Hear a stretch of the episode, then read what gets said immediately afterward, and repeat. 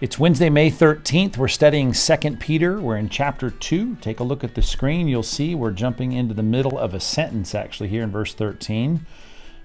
This is 2 Peter chapter 2. We had talked about the analogy in verse number 12 of the false teachers being like animals in the sense that they're creatures of instinct. They're all about their passions. They're irrational. They're not thinking correctly. They're not thinking under the submission of a person made in the image of God. Uh, they're just uh, looking forward to the thing that we have been dealing with, at least the theme here, the promise of God's coming judgment. They're born to be caught and destroyed. Blaspheming, that's the example. Now we see what they're doing. Blaspheming about matters, we've talked a lot about that. Uh, really, they're talking down about things they don't know anything about. They're ignorant about those things. Will also be destroyed in their destruction, which was a piling up of a play on words here, a very intensive way to put it. And now we finish the sentence here in verse 13 suffering wrong, which is another play on words, as the wages of their wrongdoing.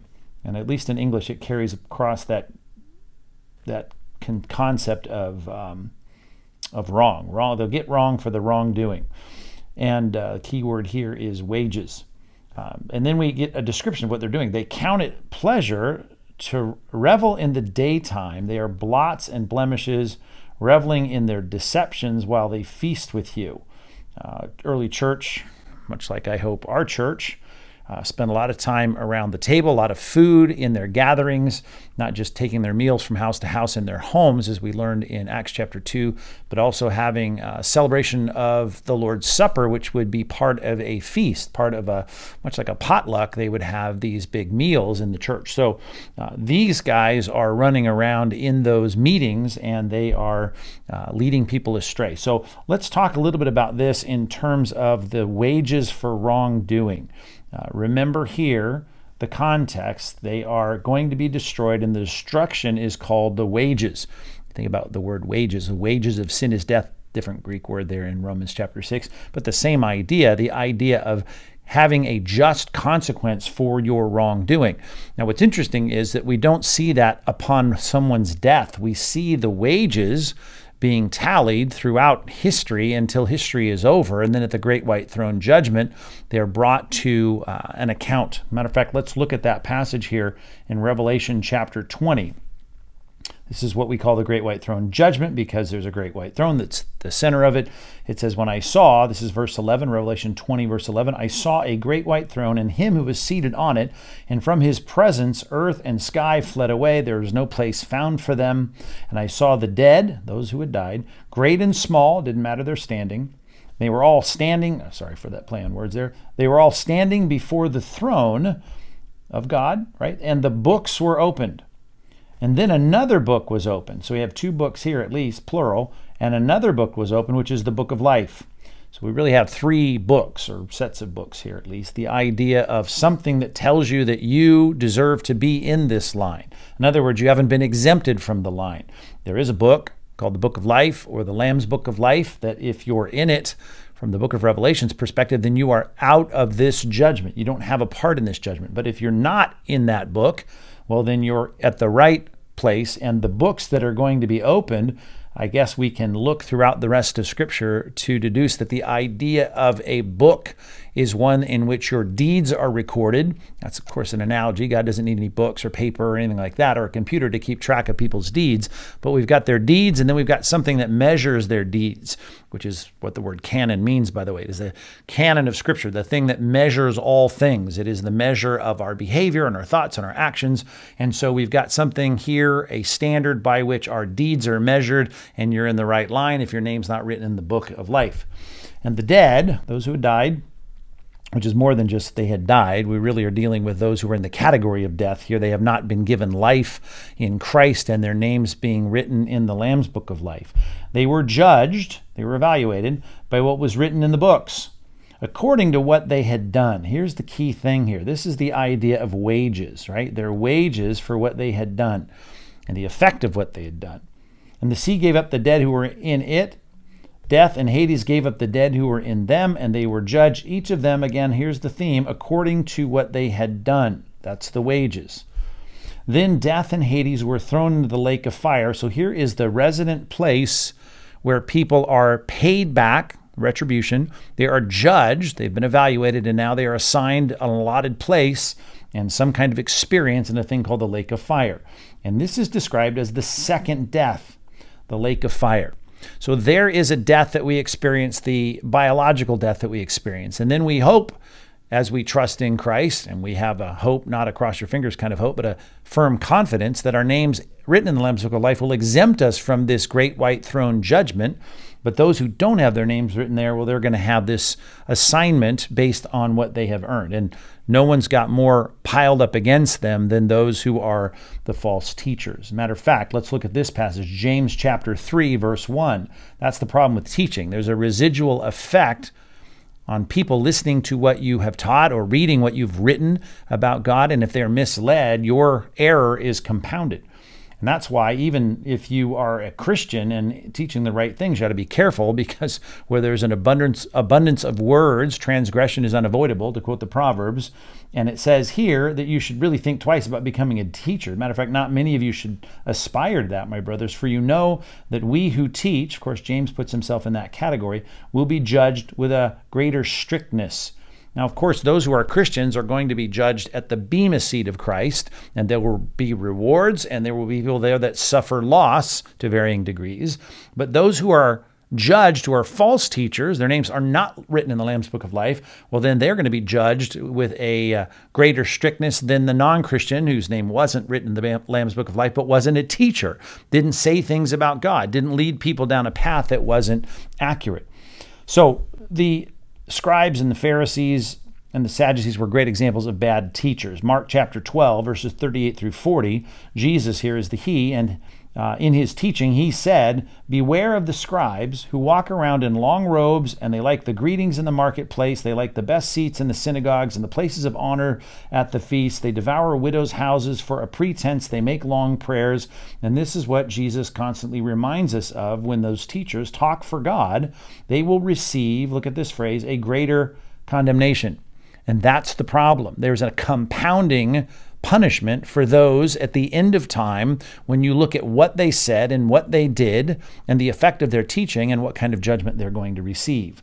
Uh, this is a sad reality, but for those who aspire to some position of speaking for God, particularly those who are leading people on a path away from the truth of God's word, there is a great judgment that they are going to pile up. So they're suffering the wrong and they will suffer it. Again, there's that prophetic perfect. We talk about that we've talked about the idea of it so certain it's already there like uh, the wrath of god is revealed from heaven against all unrighteousness of men. That's romans chapter 1 the idea of it happening. Well it hadn't happened yet. As jesus said in john 3 the wrath of god abides upon those who do not believe in the son. So these are things that are yet to come in the fullness but at least so certain in God's judgment that it's coming that it's as though it's already done. They're suffering wrong and they will suffer wrong as the wages for their wrongdoing. So that's important for us to catch. But the good news of the gospel is, and the things that we always proclaim as Christians to our non Christian friends and neighbors and coworkers and relatives, is that the whole point of the Christian life is to exempt us from this.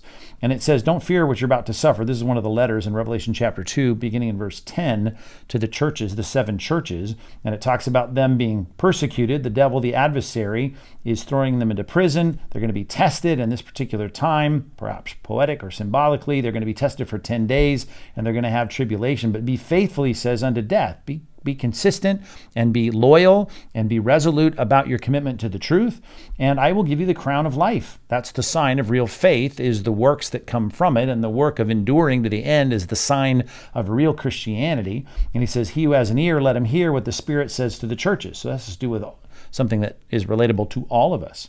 The one who conquers, which is the phrase that is used in these seven letters for the real Christians, will not be hurt by the second death. There will be no impact. There's be, there'll be no um, effect of the second death. And that's the good news of the gospel that we proclaim to non Christians, and I hope you remember it all the time that you get to be in this category as you trust in Christ, and the evidence of which are the things that we see in this passage that your faith holds up under the pressure of tribulation and trial. So, that's important for us to catch the idea of the wages for those who do wrong and those who are, in this particular context, teaching false doctrine. These people that he's dealing with in the context in 2 Peter chapter 2 verse 13 it says they count it a pleasure to revel in the daytime. They count it a pleasure to revel in the daytime. And this is an interesting combination of words as well. They take great joy in it. They have some kind of uh, enthusiastic uh, pleasure that they gain from being these people that revel, which is a word that is used uh, of, of partying, for instance, a kind of partying that doesn't make it right if it's in the nighttime. But the idea is they're not even afraid to do it in the daytime.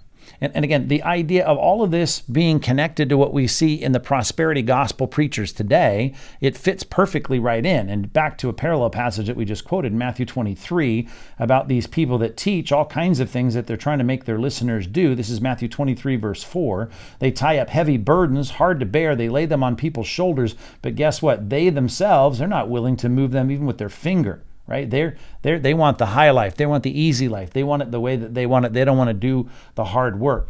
They do all their deeds to be seen by others. They want reputation and popularity. They make their phylacteries broad, which is part of what these Jewish folks in their uh, response to the Mosaic law did. Their phylacteries broad and their fringes long, which of course was a Deuteronomy uh, a command of Deuteronomy, and yet they're doing it, it says, just to be seen by people, their reputation. They love the places of honor at feasts. They love the feasts, and they want to be recognized as the important people there. They love the best seats in the synagogues. Of course they do, the box seats there, so to speak. And greetings in the marketplace and to be called rabbi by others. They love all this. They're in it for themselves, which is what we've seen throughout the book of Second Peter, is the emphasis on false teachers wanting all of the uh, earthly pleasures and luxuries and comforts and conveniences that come with material advancement in the world. And not just material advancement, but all the uh, intangibles of a you know of, of being an important person, a VIP in their sphere. Well, the point about them uh, reveling in the daytime here is just a way to describe their lack of shame, which throughout the Bible you see that you know there's a lot of wrongdoers out there and there's clearly a lot of wrongdoing in our lives but hopefully there's something that's a part of your wrongdoing as it says here in Jeremiah chapter 6 at least it brings the topic up and that is shame. When we're sinful and we get that sense by looking into the mirror of God's word, or we get confronted by, by a, a Christian friend, or by a sermon, or a good Christian book that we're reading, uh, we feel that sense of shame. Well, this is the characteristic of the false teachers and the false prophets back in Jeremiah's day. They were ashamed. I'm sorry, this is a, a hypothetical rhetorical question. Were they ashamed when they committed abomination? No. They were not at all ashamed. They didn't even have any shame. They didn't even know, look at how this is put, they didn't even know how to blush it's like they didn't have any sense of being embarrassed at all. And then God promises, as we're seeing in our passage here, therefore, here's the promise of God, they shall fall among those who fall, which was coming in 586 BC, when Nebuchadnezzar's army was coming in and all these false prophets were going to fall, at the time I punish them, they shall be overthrown, says the Lord. So the idea of that brazen kind of, I'm not afraid to want what I want and to go after it, and you see this so much in the false teachers even today who've snuck into the church should be obvious to us because we've got the advantage of books like Jude and Second Peter to warn us of these things. But some of the things that they love are the temporal pleasures of this life, and they're not even ashamed to flaunt that kind of stuff, as we see in a lot of the false teaching today. Uh, Jude chapter 12 talks about the fact, uh, parallels this fact here of that, I'm sorry, Jude verse 12, that the people within the early church here are blots and blemishes. As it's put here in Jude verse 12, they're hidden reefs at these love feasts. Remember the parallel we talked about yesterday, the parallel text here in Jude. Uh, they feast uh, with you without fear. They don't even know how to blush. They have no timidity. They have no shame. They're feeding themselves, which is not just a literal statement of them putting food in their mouth, but a metaphorical reference to the fact that they're feeding off of the people. They're waterless clouds. They, you know, promise some kind of refreshment, but they don't bring it in their teaching. It's a lot like the Pharisees piling up stuff on people's backs. Uh, they're swept along by the winds. They're not grounded in the truth. They're fruitless trees. They look like trees, but they don't bear fruit.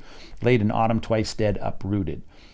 Uh, Acts talking about these blots and blemishes kind of being like hidden reefs that you don't see them reminds us in Acts chapter 20 verses 29 and 30 through 31 that Paul had said the problem is the wolves are going to come but they're going to come in sheep's clothing. They're not going to spare the flock but they're from among your own selves. They're going to rise and speak not blatantly wrong things but twisted things And as we said at the beginning of this study, as it relates to the false teachers, it's not just because you wear a Christian jersey or Christian label or have a Bible in your hand that you're the true thing as it relates to Christianity. It is your truthfulness and fidelity in what you say to God's word. The twisted things, the things that use Christianese and Christian words and Christian concepts, but they're not quite right, is the problem with these blots and blemishes. I mean, it's not like they're completely entirely different in a way that seems obvious. They're not carrying around some uh, other book from some other religion.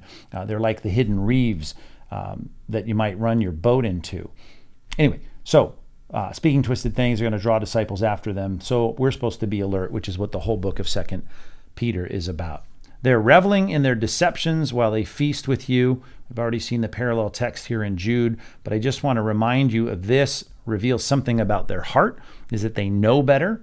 2 Timothy chapter 2 verses 12 through 14. I'm sorry, 2 Timothy chapter 3, verses 12 through 14, talks about the fact that we're going to be persecuted, which the early church there was in 2 Peter, while evil men and impostors, right, go from bad to worse. There's a lot of people that are in this category in Scripture, but this category right here, impostors, uh, that's the kind that they know that they're doing wrong. They're wearing a mask and they know they're wearing a mask.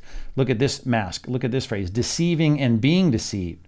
There's a lot of people out there that are deceiving as the imposters, and there are people that are just being deceived. They're both being the reception, they're being the uh, recipients of that false teaching, uh, but also there, there are some that are sincerely led into false things that they repeat, but there are a lot of them that are simply imposters that go around deceiving people, and they themselves are not deceived. But he says, as for you, continue in what you've learned and what you firmly believe. So we've got to be vigilant and as we saw here in this text, we know that they know what they're doing. They're reveling in their deceptions behind the scenes. They wouldn't do it in front of you, but behind, you know, their discussions with Christians, they'll go around and they know that they're con men, so to speak. Uh, it says, "In their greed, they will exploit you." That's a purposeful thing. They do it with fault with false words, and they know that they're false. It's a racket to them. We see a lot of that, and I've met some personally. Some of the people on TV who have big national platforms, uh, some who've been exposed by Dateline and others. I've gotten a chance to meet these people, not because I wanted to or they wanted to meet me, but I can tell you these people. Uh, so many of them are just con men, and they know that they're deceiving people. They're like uh, people just selling, uh, you know. Um, fish oil. They're, they're out there doing things. It's probably not the best analogy anymore, but they're doing things. Snake oil. That's the that's the concept. Uh, they're out there selling something they know is a hoax, and they do it all in the name of Christianity. Paul says on. Con- in contrast to that, 1 Thessalonians chapter 2 verse 5, he said, "We, real teachers of the word, never came with words of flattery. We're not just trying to say things that you want to hear, but as you know, we didn't come also, nor with a pretext for greed. God is our witness, and that's the good news. The pastors of your church, I can say for myself and our pastoral team here, we come with sincerity, not with a pretext for greed. We don't want to flatter you with our words. We want to speak the truth. Although we want to speak it in love and diplomatically, it's a good reminder to distinguish in your own mind as a recipient of teaching what kind of leaders you're listening to. And we don't want people that are reveling in their deceptions while they feast with us. We want the people that spend time together in our communal uh, meals as we get back to those one day, and our worship services and our small groups. We want to make sure we've got those who have the right heart. So, a lot more to go in 2 Peter tomorrow, chapter 2, verse 14. We'll be back. Be sure to subscribe, and we'll see you tomorrow.